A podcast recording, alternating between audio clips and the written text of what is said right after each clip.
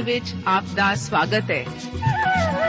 ਪ੍ਰਿਯ ਸ਼ਰੋਤਾ, ਇਹ ਸਾਚੀ ਬਾਣੀ ਕੀ ਹੈ? ਇਹ ਸਾਚੀ ਬਾਣੀ ਕਿਹਦੀ ਹੈ? ਹੋਰ ਇਹ ਸਾਨੂੰ ਕਿੱਥੇ ਮਿਲੂਗੀ? ਸ਼ਰੋਤਾ, ਇਹ ਸਾਚੀ ਬਾਣੀ ਦਾ ਸਾਡੇ ਜੀਵਨ 'ਚ ਕੀ ਲਾਭ ਹੈ? ਇਹਦਾ ਸਾਡੇ ਜੀਵਨ 'ਚ ਕੀ ਮੋਲ ਹੈ? ਇਹ ਸਾਰੇ ਪ੍ਰਸ਼ਨਾਂ ਦਾ ਉੱਤਰ ਸਾਨੂੰ ਇੱਕੋ ਹੀ ਜਗ੍ਹਾ 'ਚ ਲੱਭ ਸਕਦਾ ਹੈ। ਹੋਰ ਉਹ ਹੈ ਜੀਵਿਤ ਵਚਨ, ਧਰਮ ਸ਼ਾਸਤਰ, ਬਾਈਬਲ।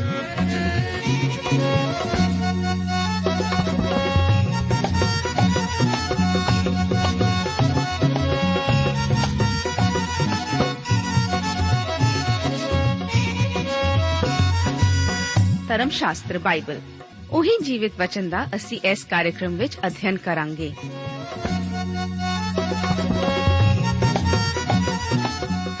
ਤੇ ਹੁਣ ਪਵਿੱਤਰ ਸ਼ਾਸਤਰ ਬਾਈਬਲ ਦਾ ਅਧਿਐਨ ਸ਼ੁਰੂ ਕਰਨ ਤੋਂ ਪਹਿਲਾਂ, ਆਈਏ ਅਸੀਂ ਆਪਣੇ ਮਨਾਂ ਨੂੰ ਤਿਆਰ ਕਰੀਏ ਇਸ ਭਜਨ ਦੁਆਰਾ।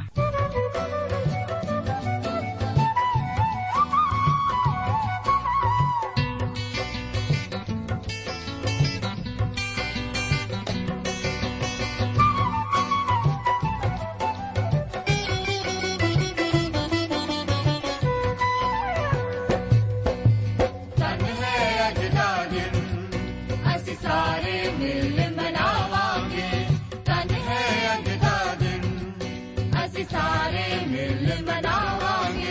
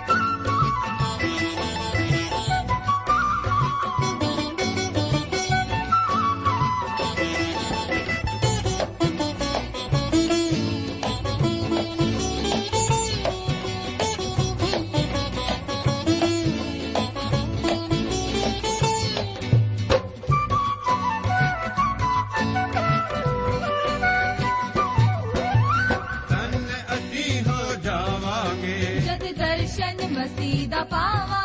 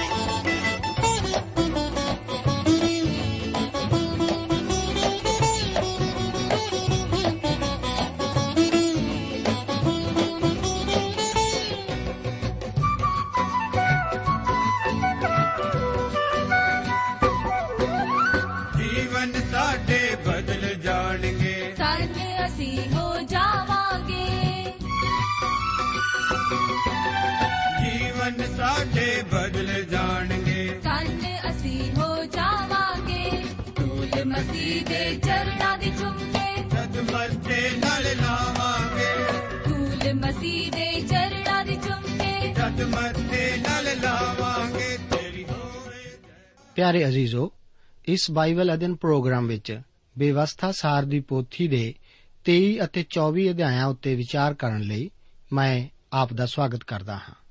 ਆਓ ਆਰੰਭ ਕਰਦੇ ਹਾਂ 23 ਅਧਿਆਇ ਨਾਲ। ਇਸ ਅਧਿਆਇ ਦਾ ਮੁੱਖ ਵਿਸ਼ਾ ਜਗਤ, ਮਾਸ ਅਤੇ ਸ਼ੈਤਾਨ ਹੈ। ਇਸ ਅਧਿਆਇ ਵਿੱਚ ਘਰੇਲੂ ਅਤੇ ਵਿਅਕਤੀ ਸੰਬੰਧਾਂ ਦੇ ਨਿਯਮਾਂ ਨੂੰ ਜਾਰੀ ਰੱਖਿਆ ਜਾਂਦਾ ਹੈ। ਸੰਸਾਰ, ਮਾਸ ਅਤੇ ਸ਼ੈਤਾਨ ਤਿੰਨ ਇਹੋ ਜਿਹੇ ਬੈਰੀ ਹਨ, ਜਿਨ੍ਹਾਂ ਨਾਲ ਇੱਕ ਵਿਸ਼ਵਾਸੀ ਨੂੰ ਹਰ ਰੋਜ਼, ਹਰ ਘੰਟੇ ਅਤੇ ਹਰ ਘੜੀ ਯੁੱਧ ਕਰਨਾ ਪੈਂਦਾ ਹੈ। ਅੱਜ ਕੱਲ ਲੋਕ ਆਮ ਭਾਸ਼ਾ ਵਿੱਚ ਬੋਲਦੇ ਹਨ, ਜੋ ਕਿ ਭੱਦੀ ਹੈ। ਪਰਮੇਸ਼ਵਰ ਆਪਣੇ ਵਚਨ ਵਿੱਚ ਵੀ ਆਮ ਭਾਸ਼ਾ ਇਸਤੇਮਾਲ ਕਰਦਾ ਹੈ। ਪਰ ਕਿਸੇ ਲਿਹਾਜ਼ ਨਾਲ ਅਸ਼ਲੀਲ ਨਹੀਂ ਹੈ। ਭਾਵੇਂ ਬਾਈਬਲ ਧਰਮ ਸ਼ਾਸਤਰ ਵਿਅਕਤੀਗਤ ਮਾਮਲਿਆਂ ਦਾ ਉਲੇਖ ਕਰਦੀ ਹੈ, ਫਿਰ ਵੀ ਇਸ ਦੇ ਪ੍ਰਯੋਗ ਨੂੰ ਟਾਲਿਆ ਗਿਆ ਹੈ। ਪਰ ਸਾਨੂੰ ਇਸ ਪਰਮੇਸ਼ਵਰ ਦੀ ਬਾਣੀ ਤੋਂ ਮੂੰਹ ਨਹੀਂ ਮੋੜਨਾ ਚਾਹੀਦਾ, ਕਿਉਂਕਿ ਇਸ ਵਿੱਚ ਬਹੁਤ ਅਭਿਆਸਕ ਰੋਹਾਨੀ ਸਬਕ ਸਾਡੇ ਵਾਸਤੇ ਮਿਲਦੇ ਹਨ। 23 ਅਧਿਆਏ ਤੇ ਉਸ ਦੀ ਪਹਿਲੀ ਆਇਤ ਦੇ ਵਚਨ ਇਸ ਪ੍ਰਕਾਰ ਹਨ। ਲਿਖਿਆ ਹੈ, ਜਿਹਦੇ ਨਾਲ ਮਿੱਦੇ ਹੋਏ ਹੋਣ ਅਥਵਾ ਇੰਦਰੀ ਕੱਟੀ ਹੋਈ ਹੋਵੇ, ਉਹ ਯਹੋਵਾ ਦੀ ਸਭਾ ਵਿੱਚ ਨਾ ਵੜੇ। ਇਸ ਦੁਆਰਾ ਪਰਮੇਸ਼ਵਰ ਸਾਨੂੰ ਕੀ ਸਿਖਾ ਰਿਹਾ ਹੈ? ਮੇਰਾ ਵਿਸ਼ਵਾਸ ਹੈ ਕਿ ਇਹ ਸੰਨਿਆਸ ਵੱਲ ਲੈ ਜਾਂਦਾ ਹੈ ਅਤੇ ਪਰਮੇਸ਼ਵਰ ਇਸ ਨੂੰ ਅਪਰਵਾਨ ਕਰਦਾ ਹੈ। ਮੱਧ ਕਾਲ ਵਿੱਚ ਲੋਕਾਂ ਨੇ ਯੂਰਪ, ਏਸ਼ੀਆ ਅਤੇ ਉੱਤਰੀ ਅਫਰੀਕਾ ਵਿੱਚ ਵੱਡੀ ਖੋਰੀ ਨੂੰ ਵੇਖਿਆ ਸੀ ਅਤੇ ਉਹ ਸੰਸਾਰਿਕ ਵਸਤਾਂ ਤੋਂ ਹਟ ਕੇ ਸੰਨਿਆਸੀ ਬਣਨ ਲੱਗ ਪਏ। ਉਹ ਮਠਾਂ ਵੱਲ ਚੱਲ ਪਏ। ਇਸ ਬਾਰੇ ਕੋਈ ਉਹਨਾਂ ਨੂੰ ਦੋਸ਼ੀ ਨਹੀਂ ਸੀ ਠਹਿਰਾ ਸਕਦਾ। ਪਰ ਇਸ ਬਾਰੇ ਪਰਮੇਸ਼ਰ ਚੇਤਾਵਨੀ ਦਿੰਦਾ ਹੈ। ਕਈ ਵਾਰ ਮਸੀਹੀ ਲੋਕ ਵੀ ਅੱਜ ਇਹੋ ਜਿਹੇ ਕਰਮਕਾਂਡ ਵਿੱਚ ਲੱਗ ਪੈਂਦੇ ਹਨ। ਉਹ ਮਹਿਸੂਸ ਕਰਦੇ ਹਨ ਕਿ ਉਹ ਅਲਗਾਓ ਦਾ ਜੀਵਨ ਬਤੀਤ ਕਰਦੇ ਹਨ। ਪਰ ਅਕਸਰ ਇਹਨਾਂ ਲੋਕਾਂ ਦੇ ਜੀਵਨ ਵਿੱਚੋਂ ਆਨੰਦ ਸਾਨੂੰ ਨਜ਼ਰ ਨਹੀਂ ਆਉਂਦਾ। ਉਹ ਨੇਕ ਪੁਰਸ਼ ਹੋਣ ਦਾ ਢੋਂਗ ਤਾਂ ਕਰਦੇ ਹਨ, ਪਰ ਜਦੋਂ ਸੰਸਾਰਿਕਤਾ ਦੀ ਚਰਚਾ। ਉਹਨਾਂ ਅੱਗੇ ਕੀਤੀ ਜਾਵੇ ਤਾਂ ਉਹ ਤਬ ਕੁੱਟਦੇ ਹਨ। ਪਰ ਪਰਮੇਸ਼ਵਰ ਸੰਨਿਆਸ ਬਾਰੇ ਚੇਤਾਵਨੀ ਦਿੰਦਾ ਹੈ। ਦੂਸਰੀ ਆਇਤ ਦੇ ਵਚਨ ਇਸ ਪ੍ਰਕਾਰ ਹਨ। ਹਰਾਮ ਦੀ ਨਸਲ ਜੋ ਹੋਵਾ ਦੀ ਸਭਾ ਵਿੱਚ ਨਾ ਵੜੇ। ਉਹ 10ਵੀਂ ਪੀੜ੍ਹੀ ਤੀਕ ਵੀ ਜੋ ਹੋਵਾ ਦੀ ਸਭਾ ਵਿੱਚ ਨਾ ਵੜੇ। ਇਹ ਕਾਫੀ ਕਠੋਰ ਭਾਸ਼ਾ ਹੈ। ਹਰਾਮ ਦੀ ਔਲਾਦ ਯਹੋਵਾ ਦੀ ਸਭਾ ਵਿੱਚ ਨਾ ਵੜੇ। ਇਸ ਦਾ ਅੱਜ ਸਾਡੇ ਲਈ ਵੀ ਕੀ ਅਰਥ ਹੈ? ਜ਼ਰੂਰੀ ਹੈ ਕਿ ਆਪ ਪਰਮੇਸ਼ਵਰ ਦੀ ਸੰਤਾਨ ਹੋਣ ਲਈ ਨਵਾਂ ਜਨਮ ਪਾਵੋ। ਅੱਜ ਬਹੁਤ ਸਾਰੇ ਲੋਕ ਹਨ ਜੋ ਕਹਿੰਦੇ ਹਨ ਕਿ ਉਹ ਰਾਜੇ ਦੀ ਸੰਤਾਨ ਹਨ, ਪਰ ਉਹ ਨਹੀਂ ਹਨ। ਉਹ ਹਰਾਮ ਦੀ ਔਲਾਦ ਹਨ। ਇੱਕ ਆਦਮੀ ਧਾਰਮਿਕ ਹੋ ਸਕਦਾ ਹੈ, ਪਰ ਨਵਾਂ ਜਨਮ ਪਾਇਆ ਹੋਇਆ ਨਹੀਂ। ਇਹੋ ਜਿਹਾ ਪਰਮੇਸ਼ਵਰ ਦੀ ਸੰਤਾਨ ਬਿਲਕੁਲ ਨਹੀਂ ਹੈ। ਨਿਕੋਦੀਮੋਸ ਇੱਕ ਬਹੁਤ ਹੀ ਧਾਰਮਿਕ ਮਨੁੱਖ, ਇੱਕ ਫਰੀਸੀ, ਲੋਕਾਂ ਦਾ ਰੋਹਾਨੀ ਆਗੂ ਵੀ ਸੀ।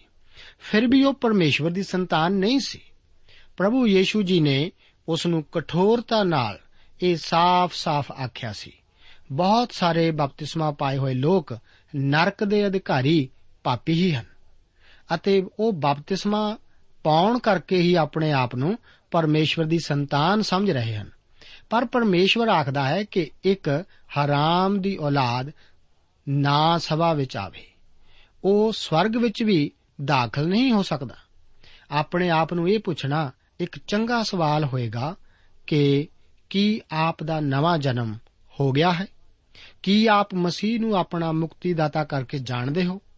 ਬਾਣੀ ਦੱਸਦੀ ਹੈ ਕਿ ਜਿਨ੍ਹਾਂ ਨੇ ਉਸ ਨੂੰ ਕਬੂਲ ਕੀਤਾ ਉਸ ਨੇ ਉਹਨਾਂ ਨੂੰ ਪਰਮੇਸ਼ਵਰ ਦੇ ਪੁੱਤਰ ਹੋਣ ਦਾ ਹੱਕ ਦਿੱਤਾ, ਅਰਥਾਤ ਜਿਨ੍ਹਾਂ ਨੇ ਉਸ ਦੇ ਨਾਮ ਉਤੇ ਨੇਚਾ ਕੀਤੀ।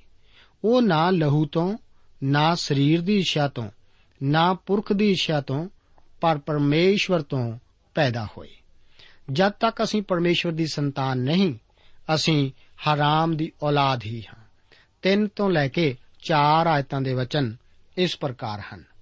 ਕੋਈ ਅਮੋਨੀ, ਕੋਈ ਮੁਆਬੀ ਯਹੋਵਾ ਦੀ ਸਭਾ ਵਿੱਚ ਨਾ ਵੜੇ, ਸਗੋਂ ਉਹਨਾਂ ਵਿੱਚੋਂ ਕੋਈ ਵੀ 10ਵੀਂ ਪੀੜ੍ਹੀ ਤੀਕ ਸਦਾ ਲਈ ਯਹੋਵਾ ਦੀ ਸਭਾ ਵਿੱਚ ਨਾ ਵੜੇ। ਇਸ ਗੱਲ ਦਾ ਕਾਰਨ ਇਹ ਹੈ ਕਿ ਜਦ ਤੁਸੀਂ ਮਿਸਰ ਵਿੱਚੋਂ ਨਿਕਲੇ ਸੋ, ਤਾਂ ਉਹ ਰੋਟੀ ਪਾਣੀ ਲੈ ਕੇ ਰਾਹ ਉੱਤੇ ਤੁਹਾਡੇ ਅਗਲਵੰਡੀ ਨਾ ਨਿਕਲੇ। ਸਗੋਂ ਤੁਹਾਡੇ ਵਿਰੁੱਧ ਉਹਨਾਂ ਨੇ ਬਿਓਰ ਦੇ ਪੁੱਤਰ ਬਿਲਾਮ ਨੂੰ ਪਹਾੜੇ ਉੱਤੇ ਮੈਸੋਪੋਟਾਮੀਆ ਦੇ ਫਤੋਰ ਵਿੱਚੋਂ ਸੱਦਿਆ ਕਿ ਉਹ ਤੁਹਾਨੂੰ ਸਰਾਪ ਦੇਵੇ। ਅਮੋਨੀ ਅਤੇ ਮੁਆਬੀ ਅਜੀਬ ਕਿਸਮ ਦੀ ਕੌਮ ਸਨ। ਉਹਨਾਂ ਵਿੱਚੋਂ ਖੁਦਾਈ ਕਰਕੇ ਕਈ ਛੋਟੇ-ਛੋਟੇ ਬਾਲ ਦੇਵਤੇ ਦੇ ਬੁੱਤ ਮਿਲੇ ਹਨ। ਪਰਮੇਸ਼ਵਰ ਦੀ ਸਭਾ ਵਿੱਚ ਝੂਠਾ ਧਰਮ ਦਾਖਲ ਨਹੀਂ ਹੋ ਸਕਦਾ ਕੋਈ ਝੂਠੇ ਧਰਮ ਦੀ ਪਛਾਣ ਕਿਵੇਂ ਕਰ ਸਕਦਾ ਹੈ? ਉਹਨਾਂ ਦੇ ਫਲਾਂ ਤੋਂ ਤੁਸੀਂ ਜਾਣੋਗੇ। ਇਸ ਦਾ ਸਬੂਤ ਇੱਥੇ ਕੀ ਸੀ? ਇਹ ਕਿ ਉਹ ਰੋਟੀ ਪਾਣੀ ਲੈ ਕੇ ਤੁਹਾਡੇ ਅਗਲਵਾਂਢੀ ਨਾ ਨਿਕਲੇ। ਅਤੇ ਉਹਨਾਂ ਨੇ ਇਸਰਾਇਲ ਨੂੰ ਸਰਾਪ ਦੇਣ ਲਈ ਬਿਲਾਮ ਨੂੰ ਪਹਾੜੇ ਤੇ ਖਰੀਦਿਆ ਸੀ। 5 ਅਤੇ 6 ਆਇਤਾਂ ਦੇ ਵਚਨ ਇਸ ਤਰ੍ਹਾਂ ਹਨ, ਪਰ ਯਹੋਵਾ ਤੁਹਾਡੇ ਪਰਮੇਸ਼ਵਰ ਨੇ ਬਿਲਾਮ ਦੀ ਸੁਣਨੀ ਨਾ ਚਾਹੀ। ਸਗੋਂ ਯਹੋਵਾ ਤੁਹਾਡੇ ਪਰਮੇਸ਼ਵਰ ਨੇ ਤੁਹਾਡੇ ਲਈ ਸਰਾਪ ਨੂੰ ਬਰਕਤ ਵਿੱਚ ਬਦਲ ਦਿੱਤਾ। ਕਿਉਂ? ਜੋ ਯਹੋਵਾ ਤੁਹਾਡੇ ਪਰਮੇਸ਼ਵਰ ਨੂੰ ਤੁਹਾਡੇ ਨਾਲ ਪ੍ਰੇਮ ਸੀ। ਤੁਸੀਂ ਸਦਾ ਤੀਕ ਆਪਣੇ ਜੀਵਨ ਭਰ ਉਹਨਾਂ ਦੀ ਸੁਖ ਸਾਂਦ ਅਤੇ ਉਹਨਾਂ ਦੀ ਭਲਾਈ ਨਾ ਭਾਲੋ। ਇਹ ਝੂਠੀ ਧਾਰਮਿਕਤਾ ਨਾਲ ਜੁੜਨ ਤੋਂ ਚੇਤਾਵਨੀ ਹੈ। ਇਸ ਦਾ ਆਰੰਭ ਸ਼ੈਤਾਨ ਤੋਂ ਹੈ। ਸ਼ੈਤਾਨ ਪਰਮੇਸ਼ਵਰ ਦੀ ਸਭਾ ਵਿੱਚ ਵੜ ਨਹੀਂ ਸਕਦਾ। ਇਹ ਝੂਠੀ ਧਾਰਮਿਕਤਾ ਹੀ ਹੈ ਜੋ ਕਿ ਇਸ ਸੰਸਾਰ ਨੂੰ ਹੋਰ ਸਭ ਕੁਝ ਨਾਲੋਂ ਜ਼ਿਆਦਾ ਨਾਸ਼ ਕਰਦੀ ਹੈ। ਹੋ ਸਕਦਾ ਹੈ ਕਿ ਇਹ ਬਾਹਰੋਂ ਬਹੁਤ ਮਨ ਭਾਊ ਜਾਪੇ। ਸਾਨੂੰ ਇਸ ਤੋਂ ਸੁਚੇਤ ਰਹਿਣ ਦੀ ਲੋੜ ਹੈ। ਇਸ ਦਾ ਪਰਮੇਸ਼ਵਰ ਦੀ ਸਭਾ ਵਿੱਚ ਕੋਈ ਸਥਾਨ ਨਹੀਂ ਹੈ। 7 ਆਇਤ ਦੇ ਵਚਨ ਇਸ ਪ੍ਰਕਾਰ ਹਨ, ਤੁਸੀਂ ਕਿਸੇ ਆਦੋਮੀ ਤੋਂ ਘਿਣ ਨਾ ਕਰੋ, ਕਿਉਂ ਜੋ ਉਹ ਤੁਹਾਡਾ ਭਰਾ ਹੈ? ਤੁਸੀਂ ਕਿਸੇ ਮਿਸਰੀ ਤੋਂ ਘਿਣ ਨਾ ਕਰੋ, ਕਿਉਂ ਜੋ ਤੁਸੀਂ ਉਸ ਦੇ ਦੇਸ਼ ਵਿੱਚ ਪਰਦੇਸੀ ਸੋ? ਉਤਪਤ ਦੀ ਪੋਥੀ ਵਿੱਚ ਅਸੀਂ ਦੇਖਿਆ ਸੀ ਕਿ ਅਦੋਮ, ਇਸਾਓ ਹੈ। ਇਸਾਓ ਅਤੇ ਯਕੂਬ ਦੋ ਜੋੜੇ ਭਰਾ ਸਨ। ਅਮੋਨ ਅਤੇ ਮੁਆਬ ਨੂੰ ਨਫ਼ਰਤ ਕਰਨੀ ਪੈਣੀ ਸੀ। ਪਰ ਅਦੋਮ ਨੂੰ ਕਿਉਂ ਨਹੀਂ? ਕਿਉਂਕਿ ਇੱਕ ਅਦੋਮੀ ਉਹਨਾਂ ਦਾ ਭਰਾ ਸੀ। ਇੱਕ ਵਿਸ਼ਵਾਸੀ ਲਈ ਇਸਾਓ ਉਸ ਦੇ ਪੁਰਾਣੇ ਸੁਭਾਅ, ਭਾਵ ਸਰੀਰ ਦਾ ਪ੍ਰਤੀਕ ਹੈ। ਅਸੀਂ ਸਰੀਰ ਨੂੰ ਨਫ਼ਰਤ ਕਰ ਸਕਦੇ ਹਾਂ, ਇਸ ਨੂੰ ਲਤਾੜ ਸਕਦੇ ਹਾਂ। ਇਸ ਨੂੰ ਸਜ਼ਾ ਦੇਣ ਦੀ ਕੋਸ਼ਿਸ਼ ਕਰ ਸਕਦੇ ਹਾਂ, ਪਰ ਇਸ ਨਾਲ ਇਸ ਵਿੱਚ ਕੋਈ ਸੁਧਾਰ ਨਹੀਂ ਹੋਵੇਗਾ। ਸਾਨੂੰ ਸਰੀਰ ਨਾਲ ਨਫ਼ਰਤ ਨਹੀਂ ਕਰਨੀ ਚਾਹੀਦੀ ਅਤੇ ਨਾ ਹੀ ਇਸ ਦੀਆਂ ਵਾਸ਼ਨਾਵਾਂ ਨੂੰ ਪੂਰਾ ਕਰਨਾ ਚਾਹੀਦਾ ਹੈ। ਪੁਰਾਣਾ ਸੁਭਾਅ ਸਾਡੇ ਉੱਤੇ ਅਧਿਕਾਰ ਨਾ ਰੱਖੇ। ਸਰੀਰ ਪਰਮੇਸ਼ਵਰ ਦਾ ਵਿਰੋਧੀ ਹੈ, ਪਰ ਇਹ ਸਾਡਾ ਇੱਕ ਹਿੱਸਾ ਹੈ ਅਤੇ ਇਸ ਨੂੰ ਨਫ਼ਰਤ ਕਰਨ ਨਾਲ ਅਸੀਂ ਆਪਣੀ ਮੰਜ਼ਲ ਹਾਸਲ ਨਹੀਂ ਕਰ ਸਕਦੇ। ਉਹਨਾਂ ਨੂੰ ਕਿਸੇ ਮਿਸਰੀ ਨੂੰ ਘਿਣ ਨਾ ਕਰਨ ਲਈ ਕਿਹਾ ਗਿਆ ਸੀ, ਕਿਉਂਕਿ ਇਸਰਾਇਲੀ ਮਿਸਰ ਵਿੱਚ ਪਰਦੇਸੀ ਸਨ। ਮਿਸਰ ਪਰਮੇਸ਼ਰ ਦੇ ਵਚਨ ਵਿੱਚ ਸੰਸਾਰ ਦਾ ਪ੍ਰਤੀਕ ਹੈ। ਵਚਨ ਦੱਸਦਾ ਹੈ ਕਿ ਸੰਸਾਰ ਨਾਲ ਮੋਹ ਨਾ ਰੱਖੋ, ਨਾ ਉਹਨਾਂ ਵਸਤਾਂ ਨਾਲ ਜੋ ਸੰਸਾਰ ਵਿੱਚ ਹਨ।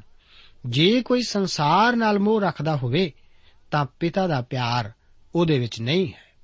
ਇਸ ਤੋਂ ਭਾਵ ਸਾਡੇ ਜੀਵਨ ਦੀਆਂ ਜ਼ਰੂਰੀ ਵਸਤਾਂ ਅਤੇ ਕੁਦਰਤ ਦੇ ਨਜ਼ਾਰਿਆਂ ਤੋਂ ਨਹੀਂ। ਅਸਲ ਗੱਲ ਤਾਂ ਇਹ ਹੈ ਕਿ ਸਾਨੂੰ ਇਹਨਾਂ ਅਵਸਥਾ ਨਾਲ ਪਿਆਰ ਨਹੀਂ ਕਰਨਾ ਚਾਹੀਦਾ। ਨਾ ਤਾਂ ਸਾਨੂੰ ਇਹਨਾਂ ਨਾਲ ਘਿਰਣਾ ਅਤੇ ਨਾ ਹੀ ਪਿਆਰ ਕਰਨਾ ਚਾਹੀਦਾ ਹੈ। ਆਪ ਅਤੇ ਮੈਂ ਇਸ ਸੰਸਾਰ ਵਿੱਚ ਪਰਦੇਸੀ ਅਤੇ ਮੁਸਾਫਿਰ ਹਾਂ। ਉਜਾੜ ਵਿੱਚ ਪਰਮੇਸ਼ਵਰ ਨੇ ਇਸرائیਲੀਆਂ ਨੂੰ ਫੁੱਲ ਲਾਉਣ ਨੂੰ ਨਹੀਂ ਸੀ ਕਿਹਾ, ਨਾ ਹੀ ਸਾਨੂੰ ਇਹੋ ਜਿਹੇ ਅੰਦੋਲਨਾਂ ਵਿੱਚ ਸ਼ਾਮਲ ਹੋਣ ਲਈ ਕਿਹਾ ਗਿਆ ਹੈ। ਜੋ ਸੰਸਾਰ ਨੂੰ ਸਿੱਧਾ ਕਰਨ ਦਾ ਢੰਡੋਰਾ ਪਿੱਟਦੇ ਹੋਣ। ਸਾਨੂੰ ਪਰਮੇਸ਼ਵਰ ਦੀ ਬਾਣੀ ਦੱਸਣ ਦਾ ਕੰਮ ਸੌਂਪਿਆ ਗਿਆ ਹੈ। ਪਰ ਇਸ ਸੰਸਾਰ ਵਿੱਚ ਅਸੀਂ ਪਰਦੇਸੀ ਅਤੇ ਮੁਸਾਫਰ ਹੀ ਹਾਂ।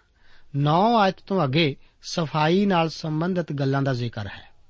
ਯੁੱਧ ਦੇ ਮੈਦਾਨ ਵਿੱਚ ਵੀ ਉਹਨਾਂ ਨੂੰ ਆਪਣੀ ਛਾਉਣੀ ਨੂੰ ਸਾਫ਼ ਰੱਖਣਾ ਸੀ। 12 ਤੋਂ ਲੈ ਕੇ 14 ਆਇਤਾਂ ਵਿੱਚ ਪਰਮੇਸ਼ਵਰ ਦੇ ਵਚਨ ਇਸ ਪ੍ਰਕਾਰ ਹਨ। ਤੁਹਾਡੇ ਲਈ ਛਾਉਣੀ ਤੋਂ ਬਾਹਰ ਇੱਕ ਪਾਸੇ ਵੱਲ ਥਾਂ ਹੋਵੇ ਜਿੱਥੇ ਤੁਸੀਂ ਸੁਚੇਤੇ ਜਾਓ।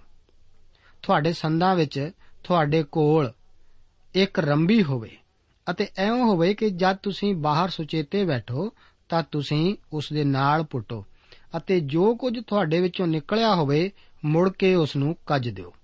ਕਿਉਂ ਜੋ ਯਹੋਵਾ ਤੁਹਾਡਾ ਪਰਮੇਸ਼ਵਰ ਤੁਹਾਡੀ ਛਾਉਣੀ ਦੇ ਵਿਚਕਾਰ ਹੈ, ਤਾਂ ਜੋ ਉਹ ਤੁਹਾਨੂੰ ਛੁਡਾਵੇ ਅਤੇ ਤੁਹਾਡੇ ਵੈਰੀਆਂ ਨੂੰ ਤੁਹਾਡੇ ਅੱਗੇ ਲਾ ਦੇਵੇ, ਤਾਂ ਹੀ ਤੁਹਾਡੀ ਛਾਉਣੀ ਪਵਿੱਤਰ ਹੋਵੇ। ਮਤੇ ਉਹ ਤੁਹਾਡੇ ਵਿੱਚ ਕੋਈ ਬੇਸ਼ਰਮੀ ਦੀ ਗੱਲ ਵੇਖ ਕੇ ਮੁੜ ਜਾਵੇ। ਪਰਮੇਸ਼ਰ ਸਫ਼ਾਈ ਵਿੱਚ ਵੀ ਦਿਲਚਸਪੀ ਰੱਖਦਾ ਹੈ। ਅੱਜ ਅਸੀਂ ਪ੍ਰਦੂਸ਼ਣ ਬਾਰੇ ਬਹੁਤ ਕੁਝ ਸੁਣਦੇ ਹਾਂ। ਇਸ ਬ੍ਰਹਿਮੰਡ ਨੂੰ ਕਿਸ ਨੇ ਪ੍ਰਦੂਸ਼ਿਤ ਕੀਤਾ ਹੈ? ਸੱਚਮੁੱਚ ਅਜਿਹਾ ਪਰਮੇਸ਼ਰ ਨੇ ਨਹੀਂ ਕੀਤਾ। ਉਸ ਨੇ ਤਾਂ ਸਾਨੂੰ ਸਾਫ਼ ਨਦੀਆਂ, ਹਵਾ ਅਤੇ ਪਾਣੀ ਦਿੱਤਾ ਸੀ। ਇਹ ਤਾਂ ਪਾਪ ਅਤੇ ਪਾਪੀ ਮਨੁੱਖ ਹੀ ਹੈ ਜੋ ਧਰਤੀ ਨੂੰ ਪ੍ਰਦੂਸ਼ਿਤ ਕਰਦਾ ਹੈ। ਜੇਕਰ ਮਨੁੱਖ ਪਰਮੇਸ਼ਵਰ ਦੇ ਹੁਕਮਾਂ ਨੂੰ ਮੰਨੇ, ਤਾਂ ਇਹ ਧਰਤੀ ਇੱਕ ਸਾਫ਼ ਸਥਾਨ ਬਣ ਸਕਦੀ ਹੈ। ਆਪ ਨੂੰ ਯਾਦ ਹੋਵੇਗਾ ਕਿ ਵੈਬਸਟਰ ਨੇ ਕਿਹਾ ਸੀ ਕਿ ਪਰਮੇਸ਼ਵਰ ਤੋਂ ਬਾਅਦ ਸ਼ੁੱਧਤਾ ਹੀ ਹੈ। ਪਰ ਮੈਂ ਆਪ ਨੂੰ ਦੱਸ ਦੇਵਾਂ ਕਿ ਸ਼ੁੱਧਤਾ ਪਰਮੇਸ਼ਵਰ ਦਾ ਹੀ ਇੱਕ ਹਿੱਸਾ ਹੈ। ਪਰਮੇਸ਼ਵਰ ਚਾਹੁੰਦਾ ਹੈ ਕਿ ਅਸੀਂ ਸਰੀਰ, ਵਾਤਾਵਰਣ ਵਿਚਾਰ ਅਤੇ ਕੰਮਾਂ ਵਿੱਚ ਵੀ ਸ਼ੁੱਧ ਹੋਈਏ, ਸਾਨੂੰ ਇਸ ਸੰਸਾਰ ਵਿੱਚ ਪਵਿੱਤਰ ਲੋਕਾਂ ਦੀ ਤਰ੍ਹਾਂ ਰਹਿਣਾ ਚਾਹੀਦਾ ਹੈ। 17 ਅਤੇ 18 ਆਇਤਾਂ ਦੇ ਵਚਨ ਇਸ ਪ੍ਰਕਾਰ ਹਨ। ਇਸਰਾਇਲ ਦੀਆਂ ਧੀਆਂ ਵਿੱਚੋਂ ਕੋਈ ਦੇਵਦਾਸੀ ਨਾ ਹੋਵੇ ਅਤੇ ਨਾ ਇਸਰਾਇਲ ਦੇ ਪੁੱਤਰਾਂ ਵਿੱਚੋਂ ਕੋਈ ਗਾਂਡੂ ਹੋਵੇ। ਕੀ ਕੰਜਰੀ ਦੀ ਖਰਚੀ ਅਤੇ ਕੁੱਤੇ ਦੀ ਕਮਾਈ ਕਿਸੇ ਸੁਖਣਾ ਲਈ ਯਹੋਵਾ ਪਰਮੇਸ਼ਵਰ ਦੇ ਘਰ ਵਿੱਚ ਨਾ ਲੈ ਜਾਵੇਂ। ਕਿਉਂ ਜੋ? ਇਹ ਦੋਵੇਂ ਯਹੋਵਾ ਤੇਰੇ ਪਰਮੇਸ਼ਵਰ ਲਈ ਇੱਕੋ ਜਿਹੇ ਘਿਣਾਉਣੇ ਹਨ। ਪਰਮੇਸ਼ਵਰ ਦੇਵਦਾਸੀਆਂ ਅਤੇ ਸਮਲਿੰਗੀ ਕਾਮੁਕ ਲੋਕਾਂ ਤੋਂ ਘਿਰਣਾ ਕਰਦਾ ਹੈ। ਪਰਮੇਸ਼ਵਰ ਗਲਤ ਅਤੇ ਅਨੈਤਿਕ ਕਮਾਈ ਦੀ ਭੇਂਟ ਕਬੂਲ ਨਹੀਂ ਕਰਦਾ। ਕਈ ਪ੍ਰਸ਼ਨ ਚਿੰਨ ਦੇ ਕਾਰੋਬਾਰ ਵਾਲੇ ਲੋਕ ਧਰਮ ਅਰਥ ਕੰਮਾਂ ਲਈ ਦਾਨ ਦੇ ਕੇ ਆਦਰ ਦੇ ਪਾਤਰ ਬਣਨ ਦੀ ਕੋਸ਼ਿਸ਼ ਕਰਦੇ ਹਨ। ਪਰ ਪਰਮੇਸ਼ਵਰ ਦਾ ਵਚਨ ਇਸ ਲਈ ਸਾਨੂੰ ਸਾਫ਼-ਸਾਫ਼ ਦੱਸ ਰਿਹਾ ਹੈ। 19 ਅਤੇ 20 ਆਇਤਾਂ ਦੇ ਵਚਨ ਇਸ ਪ੍ਰਕਾਰ ਹਨ। ਤੂੰ ਆਪਣੇ ਭਰਾ ਨੂੰ ਵਿਆਜ ਉੱਤੇ ਨਾ ਦੇਵੀਂ। ਨਾ ਚਾਂਦੀ ਦਾ ਵਿਆਜ, ਨਾ ਅੰਨ ਦਾ ਵਿਆਜ, ਨਾ ਕਿਸੇ ਚੀਜ਼ ਦਾ ਵਿਆਜ ਜਿਹੜੀ ਵਿਆਜ ਉੱਤੇ ਦਿੱਤੀ ਜਾਂਦੀ ਹੈ। ਤੂੰ ਓਪਰੇ ਨੂੰ ਵਿਆਜ ਉੱਤੇ ਦੇ ਸਕਦਾ ਹੈ, ਪਰ ਆਪਣੇ ਭਰਾ ਨੂੰ ਵਿਆਜ ਉੱਤੇ ਨਾ ਦੇਵੀਂ, ਤਾਂ ਜੋ ਯਹੋਵਾ ਤੇਰਾ ਪਰਮੇਸ਼ਵਰ ਤੇਰੇ ਹੱਥ ਦੇ ਸਾਰੇ ਕੰਮਾਂ ਵਿੱਚ ਉਸ ਧਰਤੀ ਉੱਤੇ ਜਿੱਥੇ ਤੂੰ ਕਬਜ਼ਾ ਕਰਨ ਲਈ ਜਾਂਦਾ ਹੈ, ਤੈਨੂੰ ਬਰਕਤ ਦੇਵੇ।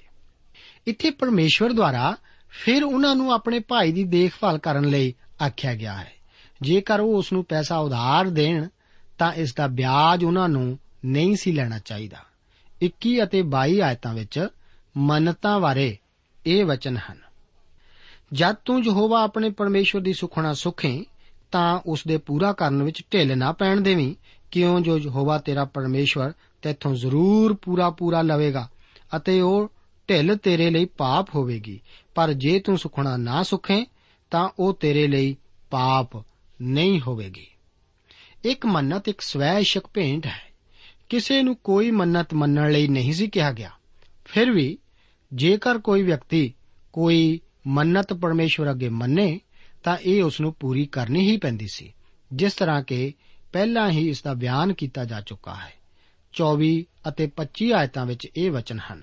ਲਿਖਿਆ ਹੈ, ਜਦ ਤੂੰ ਆਪਣੇ ਗਵਾਂਢੀ ਤੋਂ ਅੰਗੂਰੀ ਬਾਗ ਵਿੱਚ ਜਾਵੇਂ, ਤਾਂ ਤੂੰ ਆਪਣੀ ਇੱਛਾ ਅਨੁਸਾਰ ਅੰਗੂਰ ਖਾਈ, ਪਰ ਤੂੰ ਆਪਣੇ ਭਾਂਡੇ ਵਿੱਚ ਨਾ ਪਾਵੇਂ। ਜਦ ਤੂੰ ਆਪਣੇ ਗਵਾਂਢੀ ਦੀ ਖੜੀ ਫਸਲ ਵਿੱਚ ਜਾਵੇਂ, ਤਾਂ ਤੂੰ ਆਪਣੇ ਹੱਥ ਨਾਲ ਸਿੱਟੇ ਤੋੜੀ ਪਰ ਦਾਤੀ ਆਪਣੇ ਗਵਾਂਢੀ ਦੀ ਖੜੀ ਫਸਲ ਵਿੱਚ ਨਾ ਚਲਾਈ। ਅੰਜੀਲਾਂ ਵਿੱਚ ਅਸੀਂ ਪੜ੍ਹਦੇ ਹਾਂ ਕਿ ਪ੍ਰਭੂ ਯੀਸ਼ੂ ਜੀ ਦੇ ਚੇਲਿਆਂ ਨੇ ਠੀਕ ਇਹੋ ਹੀ ਕੀਤਾ ਸੀ, ਕਿਉਂਕਿ ਉਹਨਾਂ ਨੂੰ ਭੁੱਖ ਲੱਗੀ ਸੀ। ਇਸ ਕਰਕੇ ਉਹਨਾਂ ਨੇ ਕਣਕ ਦੇ ਸਿੱਟੇ ਤੋੜੇ ਸਨ ਅਤੇ ਖਾਣ ਲੱਗ ਪਏ ਸਨ। ਜਿਸ ਤਰ੍ਹਾਂ ਕਿ ਅਸੀਂ ਇਸ ਪੁਸਤਕ ਵਿੱਚ ਦੇਖਦੇ ਹਾਂ ਕਿ ਇੱਕ ਇਹ ਕੋਈ ਗਲਤੀ ਨਹੀਂ ਸੀ। ਪਰਮੇਸ਼ਵਰ ਨੇ ਕਿਹਾ ਕਿ ਇੱਕ ਕਿਸਾਨ ਨੂੰ ਇੰਨਾ ਉਦਾਰਵਾਦੀ ਹੋਣਾ ਹੀ ਸੀ। ਆਓ ਅੱਗੇ 24 ਅਧਿਆਏ ਵਿੱਚ ਦਾਖਲ ਹੁੰਦੇ ਹਾਂ। ਇਸ ਅਧਿਆਏ ਦਾ ਮੁੱਖ ਵਿਸ਼ਾ ਤਲਾਕ ਨਾਲ ਸੰਬੰਧਿਤ ਹੈ। ਇਸ ਤੋਂ ਬਾਅਦ ਇਹ ਅਧਿਆਏ ਮਨੁੱਖਾਂ ਦੇ ਆਪਣੇ ਨਿੱਜੀ ਜਾਂ ਪਰਸਪਰ ਸੰਬੰਧਾਂ ਦਾ ਵੀ ਜ਼ਿਕਰ ਕਰਦਾ ਹੈ, ਜਿਨ੍ਹਾਂ ਵਿੱਚ ਇੱਕ ਦੂਸਰੇ ਉੱਤੇ ਦਇਆ ਕਰਨ ਦਾ ਹੁਕਮ ਹੈ। ਦੋਸਤੋ, ਪਰਮੇਸ਼ਵਰ ਦਿਆਲੂ ਹੈ ਅਤੇ ਉਹ ਆਸ ਕਰਦਾ ਹੈ ਕਿ ਉਸ ਦੇ ਆਪਣੇ ਲੋਕ ਵੀ ਇੱਕ ਦੂਸਰੇ ਉੱਤੇ ਦਇਆ ਕਰਨ। 24 ਅਧਿਆਏ ਉਸ ਦੀਆਂ 1 ਤੋਂ ਲੈ ਕੇ 5 ਆਇਤਾਂ ਵਿੱਚ ਮੂਸਾ ਦੁਆਰਾ ਦਿੱਤੇ ਤਲਾਕ ਦੇ ਨਿਯਮ ਦਾ ਉਲੇਖ ਇਸ ਤਰ੍ਹਾਂ ਹੈ। ਜਦ ਕੋਈ ਮਨੁੱਖ ਤੀਵੀਂ ਲੈ ਕੇ ਵਿਆਹੇ ਅਤੇ ਐਉਂ ਹੋਵੇ ਕਿ ਉਹ ਉਸ ਦੀ ਨਿਗਾਹ ਵਿੱਚ ਦਇਆ ਦੀ ਭਾਗੀ ਨਾ ਹੋਵੇ, ਇਸ ਲਈ ਕਿ ਉਸਨੇ ਉਹਦੇ ਵਿੱਚ ਕੋਈ ਬੇਸ਼ਰਮੀ ਦੀ ਗੱਲ ਵੇਖੀ, ਤਾਂ ਉਹ ਤਿਆਗ ਪੱਤਰ ਲਿਖ ਕੇ ਉਹਦੇ ਹੱਥ ਦੇ ਦੇਵੇ। ਐਉਂ ਉਹ ਉਹਨੂੰ ਆਪਣੇ ਘਰੋਂ ਕੱਢ ਦੇਵੇ। ਜਦ ਉਹ ਉਸ ਦੇ ਘਰ ਤੋਂ ਨਿਕਲੀ, ਤਾਂ ਉਹ ਜਾ ਕੇ ਕਿਸੇ ਹੋਰ ਮਨੁੱਖ ਦੀ ਤੀਵੀਂ ਹੋ ਸਕਦੀ ਹੈ। ਜੇ ਦੂਜਾ ਮਨੁੱਖ ਉਸ ਤੋਂ ਘਿਣ ਕਰੇ ਅਤੇ ਉਹਦੇ ਲਈ ਤਿਆਗ ਪੱਤਰ ਲਿਖ ਕੇ ਉਹਦੇ ਹੱਥ ਦੇ ਦੇਵੇ ਅਤੇ ਉਹਨੂੰ ਆਪਣੇ ਘਰੋਂ ਕੱਢ ਦੇਵੇ, ਅਥਵਾ ਜੇ ਦੂਜਾ ਮਨੁੱਖ ਜਿਸ ਉਹਨੂੰ ਵਿਆਹਿਆ ਸੀ ਮਰ ਜਾਵੇ, ਤਾਂ ਉਹਦਾ ਪਹਿਲਾ ਮਾਲਕ ਜਿਸ ਨੇ ਉਹਨੂੰ ਕੱਢ ਦਿੱਤਾ ਸੀ, ਉਹਨੂੰ ਆਪਣੀ ਤੀਵੀਂ ਬਣਾਉਣ ਲਈ ਜਦ ਕਿ ਉਹ ਭ੍ਰਿਸ਼ਟ ਹੋ ਚੁੱਕੀ ਹੈ, ਫੇਰ ਨਹੀਂ ਲੈ ਸਕਦਾ। ਕਿਉਂ ਜੋ ਇਹ ਯਹੋਵਾ ਦੇ ਸਨਮੁਖ ਇੱਕ ਘਣਾਉਣਾ ਕੰਮ ਹੈ। ਇਉਂ ਤੁਸੀਂ ਉਸ ਧਰਤੀ ਤੋਂ ਜਿਹੜੀ ਯਹੋਵਾ ਤੁਹਾਡਾ ਪਰਮੇਸ਼ਵਰ ਤੁਹਾਨੂੰ ਮਿਲਖ ਵਿੱਚ ਦਿੰਦਾ ਹੈ, ਪਾਪ ਨਾ ਕਰਾਓ। ਜਦ ਕੋਈ ਮਨੁੱਖ ਨਵੀਂ ਤੀਵੀਂ ਵਿਆਹੇ, ਤਾਂ ਉਹ ਸੈਨਾ ਨਾਲ ਬਾਹਰ ਨਾ ਜਾਵੇ, ਨਾ ਉਸ ਉੱਤੇ ਕਿਸੇ ਗੱਲ ਦੀ ਜ਼ਿੰਮੇਵਾਰੀ ਹੋਵੇ। ਉਹ ਆਪਣੇ ਘਰ ਵਿੱਚ ਇੱਕ ਵਾਰਾ ਵਿਹਲਾ ਰਹੇ ਅਤੇ ਆਪਣੀ ਤੀਵੀਂ ਨੂੰ ਜਿਹੜੀ ਉਸਨੇ ਵਿਆਹੀ, ਖੁਸ਼ ਕਰੇ।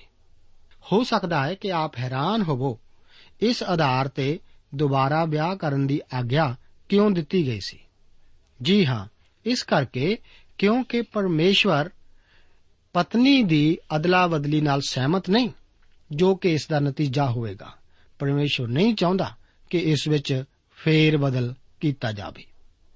ਇਹ ਤਾਂ ਬਹੁਤ ਆਸਾਨ ਤਲਾਕ ਦਾ ਤਰੀਕਾ ਹੈ ਕਿ ਅਜਿਹਾ ਨਹੀਂ ਹੈ ਇਹ ਤਾਂ ਬਹੁਤ ਆਸਾਨ ਹੈ ਪਰਮੇਸ਼ਵਰ ਨੇ ਇਸ ਦੀ ਇਜਾਜ਼ਤ ਕਿਉਂ ਦਿੱਤੀ ਜੀ ਹਾਂ ਪ੍ਰਭੂ ਯੀਸ਼ੂ ਜੀ ਨੂੰ ਵੀ ਇਹ ਸਵਾਲ ਕੀਤਾ ਗਿਆ ਸੀ ਜਿਸ ਦਾ ਜ਼ਿਕਰ ਮਤੀ ਦੀ ਇੰਜੀਲ ਉਸ ਦਾ 19 ਅਧਿਆਏ ਉਸ ਦੀਆਂ 7 ਤੋਂ ਲੈ ਕੇ 9 ਆਇਤਾਂ ਵਿੱਚ ਇਸ ਤਰ੍ਹਾਂ ਹੈ ਉਹਨਾਂ ਨੇ ਉਸ ਨੂੰ ਆਖਿਆ ਫਿਰ موسی ਨੇ ਕਿਉਂ ਤਿਆਗ ਪੱਤਰੀ ਦੇਣ ਅਤੇ ਉਹਨੂੰ ਤਿਆਗਣ ਦੀ ਆਗਿਆ ਦਿੱਤੀ ਉਸ ਨੇ ਉਹਨਾਂ ਨੂੰ ਕਿਹਾ موسی ਨੇ ਤੁਹਾਡੀ ਸਖਤ ਦਿਲੀ ਕਰਕੇ ਤੁਹਾਨੂੰ ਆਪਣੀਆਂ ਤੀਵੀਆਂ ਤਿਆਗਣ ਦੀ ਪ੍ਰਵਾਨਗੀ ਦਿੱਤੀ। ਪਰ ਮੁੱਢੋਂ ਅਜਿਹਾ ਨਾ ਸੀ। ਪਰ ਮੈਂ ਤੁਹਾਨੂੰ ਆਖਦਾ ਹਾਂ ਭਈ ਜੋ ਕੋਈ ਆਪਣੀ ਤੀਵੀਂ ਨੂੰ ਬਿਨਾਂ ਹਰਾਮਕਾਰੀ ਦੇ ਕਿਸੇ ਹੋਰ ਕਾਰਨ ਤੋਂ ਤਿਆਗ ਦੇਵੇ ਅਤੇ ਦੂਈ ਨਾਲ ਵਿਆਹ ਕਰੇ, ਸੋ ਜਨਾਹ ਕਰਦਾ ਹੈ। ਸਿਰਫ ਹਰਾਮਕਾਰੀ ਹੀ ਤਲਾਕ ਦਾ ਆਧਾਰ ਸੀ। ਪਹਿਲਾ ਕੁਰਿੰਥੀਆਂ, ਉਸ ਦੇ 7 ਅਧਿਆਏ ਵਿੱਚ ਇੱਕ ਅੰਦਾਜ਼ੇ ਦੇ ਤੌਰ ਤੇ ਤਲਾਕ ਦੇ ਇੱਕ ਹੋਰ ਕਾਰਨ ਦਾ ਵੀ ਪਤਾ ਚੱਲਦਾ ਹੈ। ਯੀਸ਼ੂ ਜੀ ਨੇ ਆਖਿਆ ਸੀ ਕਿ ਮੂਸਾ ਨੂੰ ਇਹ ਨਿਯਮ ਲਾਗੂ ਕਰਨ ਦੀ ਪ੍ਰਵਾਨਗੀ ਉਹਨਾਂ ਦੇ ਮਨਾਂ ਦੀ ਕਠੋਰਤਾ ਕਰਕੇ ਹੀ ਦਿੱਤੀ ਗਈ ਸੀ। ਬਹੁਤ ਸਾਰੀਆਂ ਗੱਲਾਂ ਦੀ ਪ੍ਰਵਾਨਗੀ ਪਰਮੇਸ਼ਵਰ ਆਪਣੀ ਪ੍ਰਵਾਨਗੀ ਦੀ ਇੱਛਾ ਦੇ ਆਧਾਰ ਤੇ ਦਿੰਦਾ ਹੈ।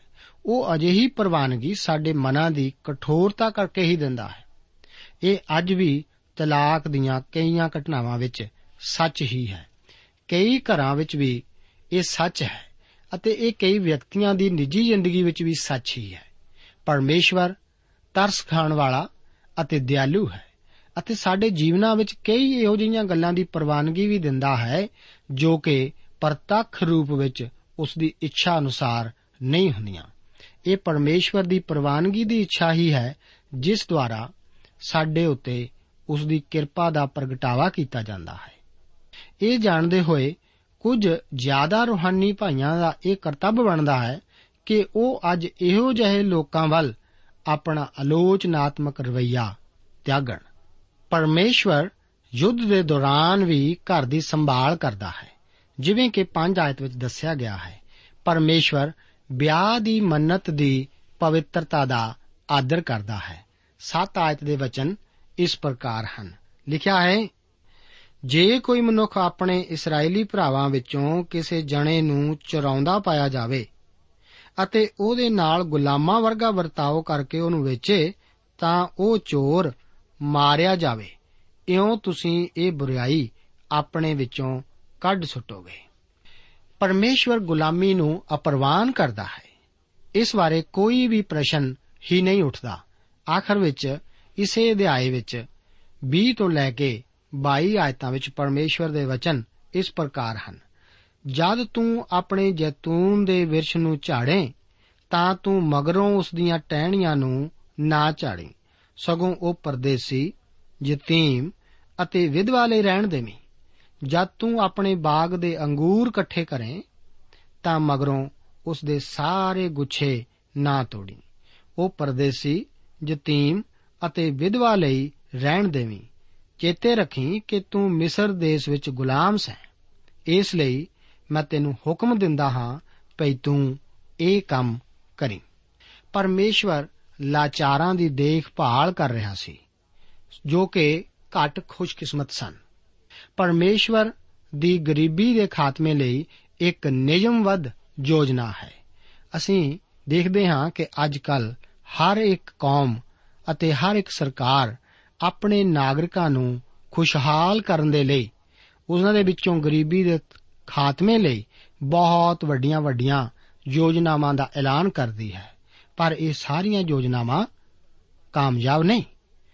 ਅਤੇ ਪਰਮੇਸ਼ਵਰ ਨੇ ਅਸੀਂ ਦੇਖਦੇ ਹਾਂ ਕਿ ਕਿੰਨਾ ਹੀ ਪਹਿਲਾਂ ਸਾਨੂੰ ਦੱਸਿਆ ਕਿ ਗਰੀਬੀ ਦੇ ਖਾਤਮੇ ਲਈ ਪਰਮੇਸ਼ਵਰ ਦੀ ਨਿਯਮਬੱਧ ਯੋਜਨਾ ਕੀ ਹੈ। ਅਤੇ ਇਹ ਯੋਜਨਾ ਪਰਮੇਸ਼ਵਰ ਦੇ ਦੁਆਰਾ ਜੋ ਬਣਾਈ ਗਈ ਇਹ ਕਾਮਯਾਬ ਵੀ ਹੈ। ਅਤੇ ਰੋਚਕ ਗੱਲ ਤਾਂ ਇਹ ਹੈ ਕਿ ਇਹ ਸਫਲ ਵੀ ਹੈ। ਇਸ ਬਾਰੇ ਜ਼ਿਆਦਾ ਵਿਚਾਰ ਰੂਥ ਦੀ ਪੁਸਤਕ ਵਿੱਚ ਕੀਤਾ ਜਾਵੇਗਾ, ਜਿੱਥੇ ਅਸੀਂ ਦੇਖਦੇ ਹਾਂ ਕਿ ਰੂਥ, ਜੋ ਕਿ ਇੱਕ ਮੁਆਬਣ ਸੀ, ਉਹ ਕਿਸ ਤਰ੍ਹਾਂ ਗਰੀਬ ਹੁੰਦੀ ਹੋਈ, ਪਰਮੇਸ਼ਵਰ ਦੇ ਉਸ ਠਹਿਰਾਏ ਹੋਏ ਨਿਯਮ ਦੁਆਰਾ ਉੱਚੀ ਚੁੱਕੀ ਗਈ ਅਤੇ ਉਸ ਨੂੰ ਪ੍ਰਭੂ ਯੀਸ਼ੂ ਮਸੀਹ ਦੀ ਵੰਸ਼ਾਵਲੀ ਵਿੱਚ ਸ਼ਾਮਲ ਕੀਤਾ ਗਿਆ। ਇਹ ਸਭ ਕੁਝ ਪਰਮੇਸ਼ਵਰ ਦੀ ਯੋਜਨਾ ਹੈ। ਪਰਮੇਸ਼ਵਰ ਆਪਣੇ ਦਿਲ ਦੇ ਵਿੱਚ ਲਾਚਾਰਾਂ ਅਤੇ ਗਰੀਬਾਂ ਲਈ ਇੱਕ ਖਾਸ ਜਗ੍ਹਾ ਰੱਖਦਾ ਹੈ। ਉਹ ਆਪ ਲਈ ਵੀ ਖਾਸ ਜਗ੍ਹਾ ਰੱਖਦਾ ਹੈ। ਉਸ ਦੀ ਇੱਛਾ ਨਹੀਂ ਕਿ ਅਸੀਂ ਲਾਚਾਰੀ ਅਤੇ ਗਰੀਬੀ ਵਿੱਚ ਰਹੀਏ। ਉਹ ਸਾਡਾ ਸਹਾਇਕ ਹੈ। ਇਸ ਬਾਰੇ ਅਸੀਂ ਵਧੇਰੇ ਵਿਚਾਰ ਰੂਤ ਦੀ ਪੁਸਤਕ ਵਿੱਚ ਕਰਾਂਗੇ। ਪ੍ਰਭੂ ਆਪ ਨੂੰ ਅੱਜ ਦੇ ਇਹਨਾਂ ਵਚਨਾਂ ਨਾਲ ਬਰਕਤ ਦੇਵੇ। ਦੋਸਤੋ, ਸਾਨੂੰ ਉਮੀਦ ਹੈ ਕਿ ਇਹ ਕਾਰਜਕ੍ਰਮ ਤੁਹਾਨੂੰ ਪਸੰਦ ਆਇਆ ਹੋਵੇਗਾ ਤੇ ਇਹ ਕਾਰਜਕ੍ਰਮ ਸੁਣ ਕੇ ਤੁਹਾਨੂੰ ਬਰਕਤਾਂ ਮਿਲੀਆਂ ਹੋਣਗੀਆਂ। ਜੇ ਤੁਸੀਂ ਇਹ ਕਾਰਜਕ੍ਰਮ ਦੇ ਬਾਰੇ ਕੁਝ ਪੁੱਛਣਾ ਚਾਹੁੰਦੇ ਹੋ, ਤੇ ਸਾਨੂੰ ਇਸ ਪਤੇ ਤੇ ਲਿਖੋ। Programme Sachi Bani, post box number 1715 sector 36 Chandigarh 160036 ਪਤਾ ਇੱਕ ਵਾਰ ਫੇਰ ਸੁਣ ਲਓ programme Sachi Bani post box number 1715 sector 36 Chandigarh 160036 ਸਾਡਾ ਈਮੇਲ ਪਤਾ ਹੈ punjabi ttb at twr.in ਪਤਾ ਇੱਕ ਵਾਰ ਫੇਰ ਸੁਣ ਲਓ punjabi ttb at twr.in ਹੁਣ ਸਾਡੇ ਪ੍ਰੋਗਰਾਮ ਦਾ ਸਮੇਂ ਸਮਾਪਤ ਹੁੰਦਾ ਹੈ। ਉਮੀਦ ਹੈ ਅਗਲੇ ਪ੍ਰੋਗਰਾਮ ਵਿੱਚ ਤੁਹਾਡੇ ਨਾਲ ਫੇਰ ਪੇਂਟ ਹੋਏਗੀ। ਰੱਬ ਤੁਹਾਨੂੰ ਬਰਕਤ ਦੇ।